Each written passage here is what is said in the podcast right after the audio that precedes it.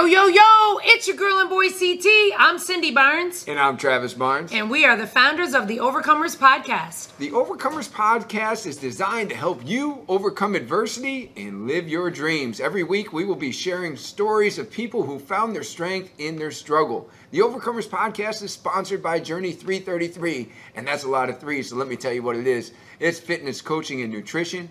It is a place where we help you to look better, live better, and feel better, and it is mind, body, spirit. Today, we're going to help you get your mind right with our special guest. Today, folks, we are going to talk to you about an important topic.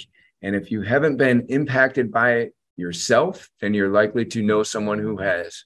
We're going to talk about the topic of addiction.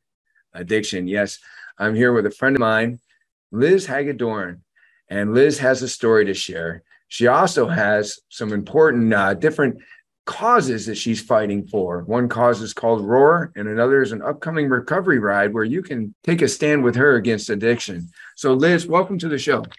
Thank you. So, Liz, uh, how did you get involved uh, with this addiction? I'm sure that you have a story yourself, you know. So, you know, we talk. We'll talk about Roar today. We'll talk about the recovery ride, but uh, you have a story yourself, I'm sure. So, uh, if you could share a little bit about your story with our audience. Sure. I was born in rural Bradford County, grew up in Towanda, um, grew up with an alcoholic father, typical alcoholic. Um, when my dad quit drinking, it, I was 11 years old. And when he went in the hospital, he weighed 112 pounds. He was six foot two. Um, all of his organs were shutting down. He was going into um, he kept having alcohol induced seizures and he was really struggling. So that's when I really, I was like 11 years old when I really understood the effects of alcohol and alcoholism and addiction. People in my family always found other ways to use drugs. They didn't use them actually, but they profited off of them. They profited off selling them. So I was always around that type of situation. I was always around people that did that. And that made it really hard for me. In when I was 16 years old, um, I was already an IV drug user. I was already failing in school, failing at everything I was doing, lying, stealing, cheating, everything I shouldn't have been doing. And one night, my mom and I were home alone, and my parents' house was broken into and my mom ended up being raped in front of me. And that was really hard for me. Mm-hmm. that's when i realized that addiction is real and that there's an evil side to it. It's not all fun and it's not all games. It's not just having fun on the weekends or friendships. It's it's it's hard. And that was when i realized that this is what is ahead for me but it didn't stop me it did not stop me. After that, I graduated high school. I turned 18 in jail. was in jail on my 18th birthday. Then I went to state prison for the first time at 19. And it was just a downward spiral after that. You know, I'm 33 now and I got sober when I was 30. But for 12 years, I was in and out of jail from New York State to Pennsylvania in and out of rehabs, parole centers. Um, I couldn't really figure it out until I got put on the drug court program. Mm. But unfortunately, my last bit in jail, um, my father passed away. And that was really hard for me. I'm an only child, and to lose someone that is kind of your father is is that person who's sure. strong. He's he's he's your hero. And and to lose him in that way and not be able to say goodbye not be there that was really hard for me. But well liz thank you for sharing so vulnerably with our audience. Uh, so your mother was raped in front of you and you were 16 years old at the 16 time? years old. That's a horrific experience. That's horrific. And, and your father died while you were in prison. Mm-hmm. just uh, you know somewhere along the way they say that people find the rock bottom and that when you hit your rock bottom there's no place to go but up right and and that this is the time of change uh, what do you think if you could identify, you know, is it the drug court treatment program? Was there something about it that allowed you to see that rock bottom and change or or what allowed you to to really make that turn, you know? Honestly, I just don't want to be another statistic. Mm-hmm. It's is something as simple as if you ever get on Facebook and scroll through and it's like rest in peace, somebody overdosed. Mm-hmm. I don't want to be that person. I don't want to die with a needle in my arm on somebody's couch that I don't even know. I just don't want my story to end like that.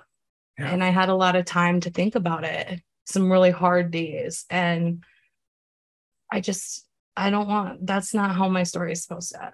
Right. No, and not. I know that. Nobody's story should end that way. What would you say to people that are out there that are listening and they're thinking, you know, I have a, a son, a daughter, uh, you know, who knows what it might be, a cousin, a friend, uh, somebody that I would like them to make the decision that Liz has made. I'd like them to change their life. Um, do you think that there's a path for that? Do you think that there's any advice that you have to give? Oh, absolutely. Um, hope is a very powerful thing. Mm-hmm. And I just feel like it's a very real thing.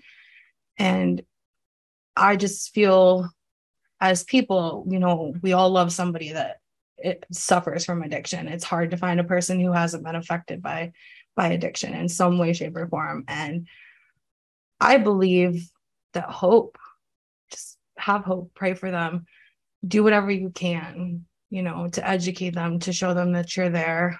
Um, hard love, mm-hmm. tough love. That's what really saved me.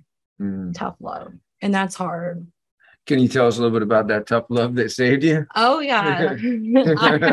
yeah. Um, I ended up homeless on the streets, lying, begging, stealing, robbing people's homes, anything I had to do. It didn't matter. And I feel like you'll find a lot of people in addiction that have said, I'll never do that. That's one thing I'll never do. I've done it. Mm-hmm. I've done it. And I swore I never would. I've done it. Unspeakable things. And all for what? To chase a high, to right. to to to not be sick. Mm-hmm. That's what mm-hmm. it gets to. And what's the point in living that way?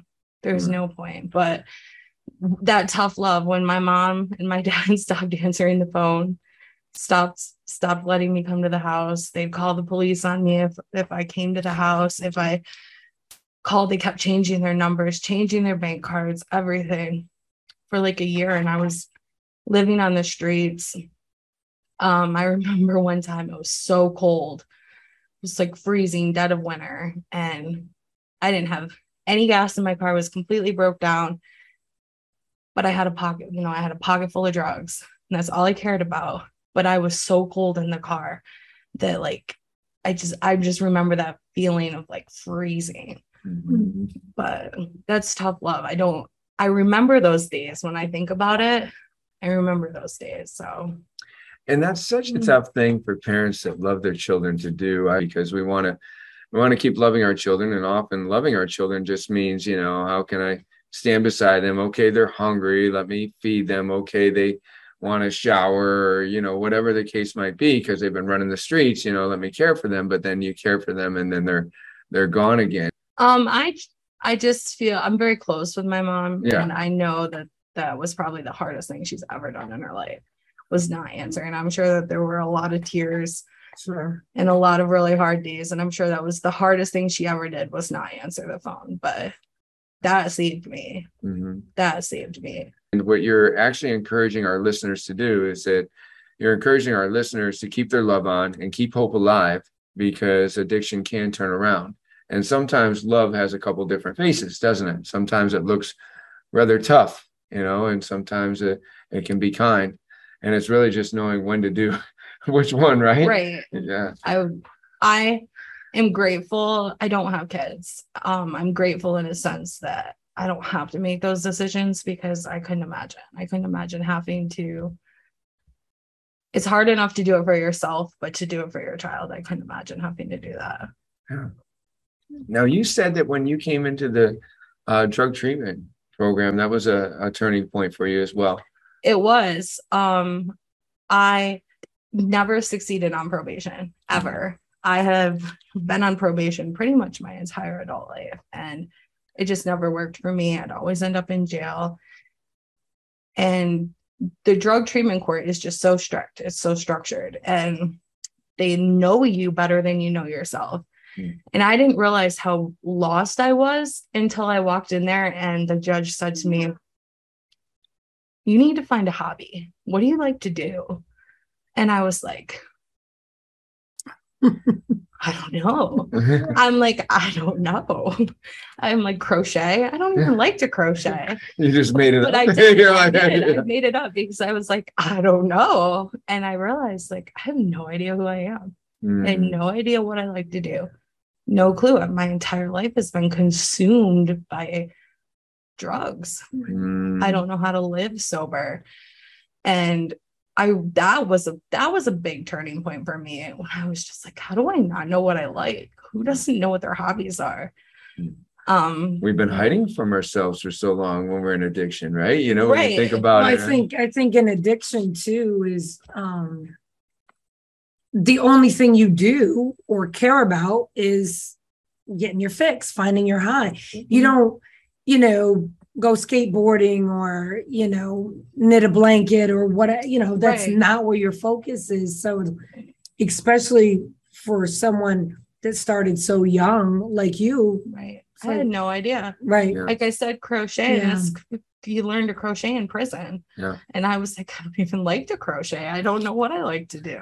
Yeah. You know for for the overcomer nation listening you know that this podcast is near and dear to my heart because i spent 10 years in prison for addiction really. You know I, it started with an addiction and then i just did whatever it took to keep having my drug. And so therefore uh what i remember about this and i'm wondering if you can relate to this is i realized when i got clean how long it had been since i looked in the mirror how long it had been since i felt normal emotions. I had just been in this state of uh, you know basically an altered state for so long that i really i didn't know what it was like to be me. I was recently at a conference and uh the speaker said what if you hadn't met you yet? And it's possible that if you've been in an addiction or addicted state for a period of time you Yeah. haven't met you yet and you've been meeting this other version of yourself that's clearly not your best version so you're like what do you like to do for a hobby i don't know run around and get high right i mean like you know I just didn't feel like that was an appropriate answer for the judge. Right, right, right. but uh, so then you got to start Right. doing this journey of self-discovery right so then where did it take you yeah Service work. service work okay Service work. It is my passion. It is what I'm put on this earth to do, to help others. It's what I'm supposed to do. And I never would have known that. I never would have known that if they didn't ask me, what is your hobby?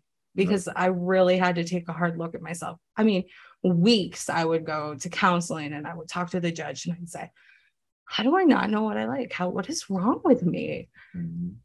and then I just had to get involved with things, get involved with different things, and I I just found my I found my passion. Wow I always say like I found my why. yeah. I found my Yeah. why.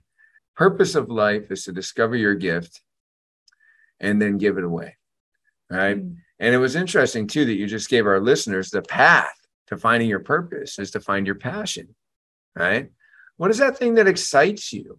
What is that thing that you get enthusiastic about? Because uh, that's actually a, uh Greek word. It's uh, ethos iasm. It means the God within, right? You discover like your spirit, like the, the true you, like what do you get excited about. And you get excited about service work. Yeah, seeing someone else smile or seeing that spark in their eye. I'm sure you guys see it in here and stuff, but when you see somebody get it, Mhm. and you see somebody just like their whole life changes because of something you said or something you did or something you helped them with that it's just like the best high Well, the the best best high. high You hear that, world. Overcomer Nation? The best high is service work. What a turnaround. Because that's paradoxical, don't you think? I mean, in my opinion, I mean, I certainly wasn't giving any sort of good service to anybody in my addicted state. I mean, I was no helping people stay in their misery, you know, Right, that would definitely be. And now with the true you, it Yeah. gets high off of seeing people yeah smile. it's just such a it's like a rush it's just the best feeling in the world to go home at the end of the day and be like i made a difference in someone's life today you know even if it's just one person It's just Sure. it's Yeah. it's great. Like everything you're doing is for a reason. And even if it's just that one person, I love that feeling. So when you say service work, can you tell us about some of the types of service work that you uh, get involved in? Yeah. So I volunteer a lot at the Salvation Army in Towanda. We do like back to school programs for kids, we do Christmas programs, we do all kinds of stuff at Northern Ontario Counseling as well. Um, we create all kinds of sober events. Um, we've done roller skating parties.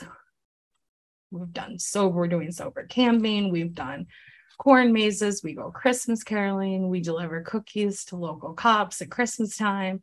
Just things to always keep us humbled, Mhm. always remind us where we came from. And I just, we do Easter for the kids, just all kinds of fun stuff. I Wow. love it. And you know that this is another great thing for our listeners. Do you think that there is a big connection or uh, a significant connection between your service work and maintaining your sobriety? Absolutely. Mhm. Absolutely. There's always that balance that you have to keep that healthy balance that I don't give too much to one and not enough to the other, but absolutely. Yeah, I mean, because let's face it, I mean, addiction and and even some forms of depression. I mean, they're really very much about ourselves, right? And when we can get outside ourselves and realize how big the world really is, and, and put our focus on someone else, it's uh it's a healing thing, isn't it? Oh yeah, definitely. Yeah. I think I grow from it just as much as other people do. Mm-hmm. Helps me just as much as it might help them. Well, that is what they say, right? To keep it, you have to give it away, Yeah. Yeah. right? Right. Yeah. Is that one of the the steps, right? Is that one? Yeah. And then in step in the step work too, they do a lot of service work. It's for like 12 step work. So Oh, okay. it's very important to give back. And Overcomer Nation, if you're not familiar with that, you know, we're talking about the AA or NA steps. There's 12 steps in recovery. And, uh, you know, one of the most important ones is giving it away to keep it, right? Right. Now, the way that we got here was we were talking about the things in the uh, drug court treatment program that have been so significant for you. And you talked about routine and structure and the judge saying, you know, what is it that you like? And, and, uh, you know, I mean, what are the things that, uh, is that really what's helped you to make this turn the most is, uh, uh, those things or, or is there more to this program that, Oh, this program, um, if anyone is struggling, I would always suggest for them to take this program just because it's helped me so much. Mm. You have the best support system. Um, you have people that you're surrounded by that understand you before you even understand yourself. Mm. And that's a huge thing, especially for me coming in here lost. I had no idea. Um, and they understood me. So it's it's the entire program itself. yeah. I've heard, I've never witnessed one of these uh, Wednesday reviews in front of the judge, but uh, I have heard about them uh, from the witnesses. I feel like you'll have to come. Yeah. You'll have to come. I feel like it's not. You can't quite explain it until you're there. well, what what's really impressed me is the the judge's um, way that he addresses everybody. Like he actually talks to them uh, like they're human beings and Oh, cares yes. about what's going on in their life. And Yeah. uh, Our judge is great, Judge Harley. He is. He's so supportive. He's so encouraging, and he is just so involved in each one of our lives. He knows what's going on. He's he's fantastic. and I, I think that um just I just want to comment one thing on the the program itself. I feel like people that have been caught up in addiction for a lengthy period of time, regardless of what the addiction is, alcohol, drugs, um, and it sounds cliche, but it's people, places, and things. We've all heard it a million times. And this program gives you friendship, gives you Mhm. family. It lets you experience sober life, fun things. And I think that for a lot of people, especially, you know, coming out of rehabs, jails, those kind of things, they the only people that they have in their lives are usually their old friends right. the only places that they know of to go is old places and this this program um i feel gives them that support system gives them new friends new opportunities and a lot of structure to just build a new life it does. yeah It's And, so um, good and you know, Cindy was able to witness this Overcomer Nation because we're real people with real issues. And our daughter Destiny is involved in this program. We're proud to say that she's in a program of recovery, and that's how we met our friend Liz. Uh, so you know, real life happens. Real life mm-hmm. happens, and we are so grateful for a program like that. My question to you, Liz, was, uh, and, and, this is a really interesting. Uh, topic for me because just this past weekend, I, I recently decided to quit drinking because my daughter, you know, goes to AA and NA, and I'm like, you know, how can I be the best support? And I also realized something about me, and maybe you guys can relate to this one. I realized I don't know if I was necessarily an alcoholic by the way you would think of one. You know, you might think of one that's like, you know, needs to have a drink when they wake up in the morning, and that's an alcoholic. I was an alcoholic by the standard that uh, alcohol was too much of a solution for me.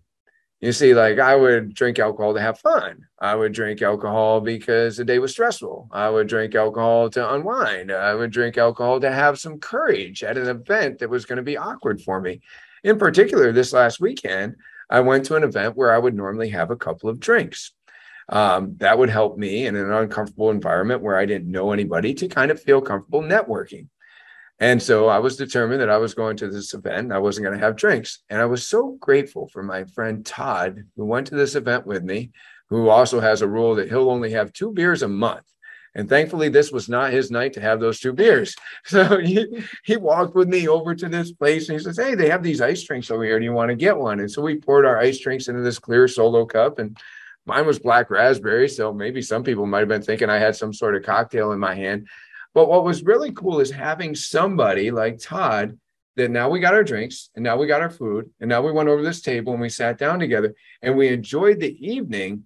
But it really helped that I had some sort of like a wingman, if you right. will, that's like, hey, we're going to do this in a sober way and have fun. Right. So the reason I just share that story is because I feel that we need people to kind of teach us how to have fun without sobriety, like mm-hmm. what you're describing. And I don't know whether your inspiration came from the drug treatment program that was offering these programs, but now you're creating these events. And for somebody even like myself to feel like, okay, now I know how to do this, right? because I didn't know how to do it before. I mean, and so is that what creating these sober events about is uh, showing people that they can have fun and yep just that recovery is real. And like i said i don't see the point in getting sober if you're going to get sober and be angry and miserable and hate your life. You have to go out and have fun. You have to. Yeah. that's that's what made it different for me. Once i started to have fun i loved it because you laugh more and it's a different laugh it's mm-hmm. like that deep belly laugh where you don't laugh like that in years and it's just you have so much fun and you're just surrounded by great people like you said like the friendships you make especially sober friendships they're real they're real yeah and so this Tina that yeah. runs the program, what's Tina's name? Uh, Clementine Folkrod. Okay, easy for you to say, Tina Clementine Folkrod. Okay, well, she she organizes a lot of events like that. She right? does. Okay. She does. She she is amazing. Yeah, she is amazing. She is. I always tell people she took me by the hand out into the world and just showed me that I was capable of doing anything.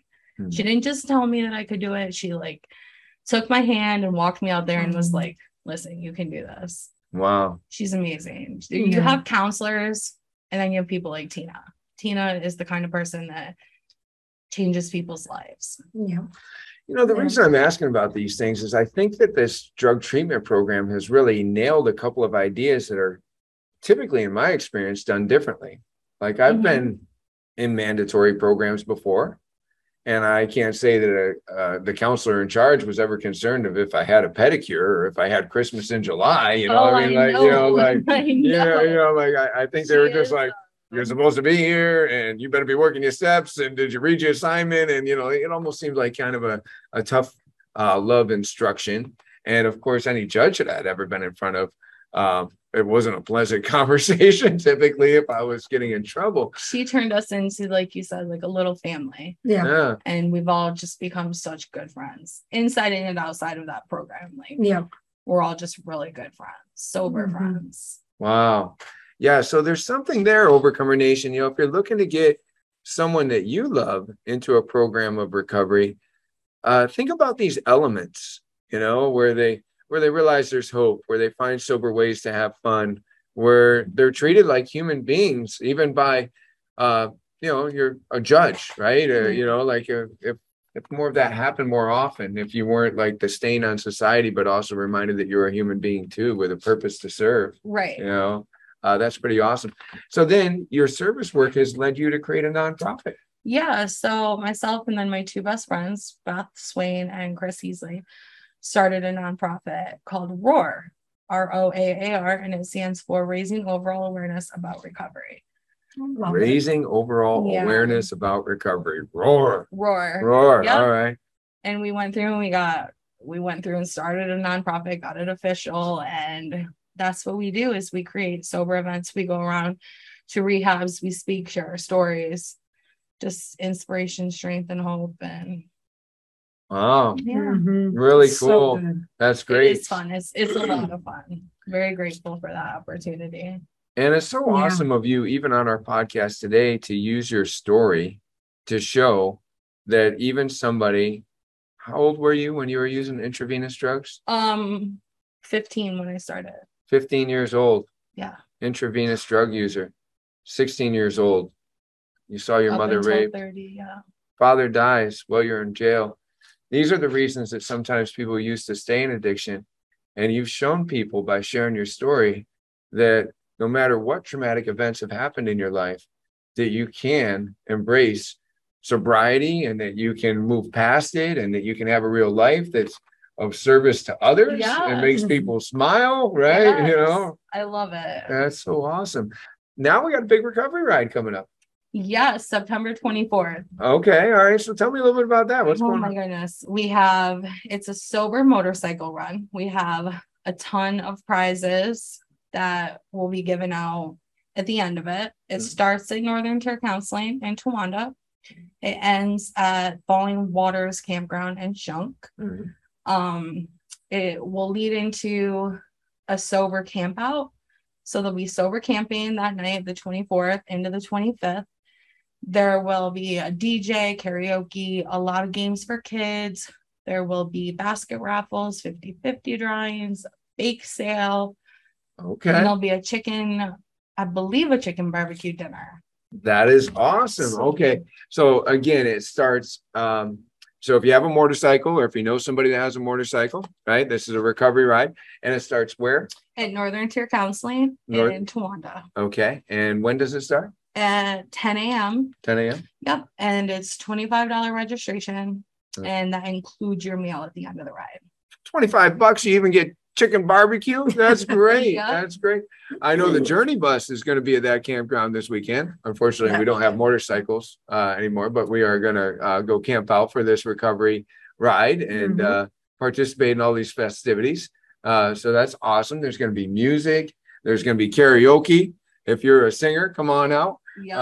Uh, what what else will there be? What, what did you say? There's cornhole too at this uh, camp? um, there will be cornhole. Yeah. There will be games for Oh, kids, yeah. um, DJ, music, karaoke. There'll be AA and NA meetings around a campfire. There's basket raffles, 50 50s. It's a lot of stuff. Really good. Good There is a lot of stuff. Stuff. There's a lot of stuff. You know, come on out. Maybe you'll win a journey basket at this event. Um, I know they've gotten lots of great donations. So if you're if you love Chinese auctions and you love seeing what you can win, just another reason to come out.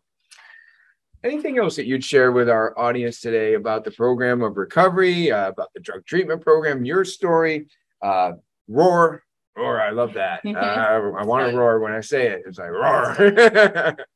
um just i'm just very grateful that you know i got to meet you guys through destiny and that you let me come and do this today i'm very thankful for that Well, we're very Oh, thankful yeah, for you we are. sharing your story. thankful. Thank you. Thank you. Overcomer Nation, there is hope. If you know someone who's struggling with addiction, no matter how far gone, no matter what they've been through, no matter what reasons they use to justify their addiction, there is hope. Sometimes it takes tough love. Sometimes you just have to be that lighthouse. Just keep on loving and keep on hoping and keep on praying.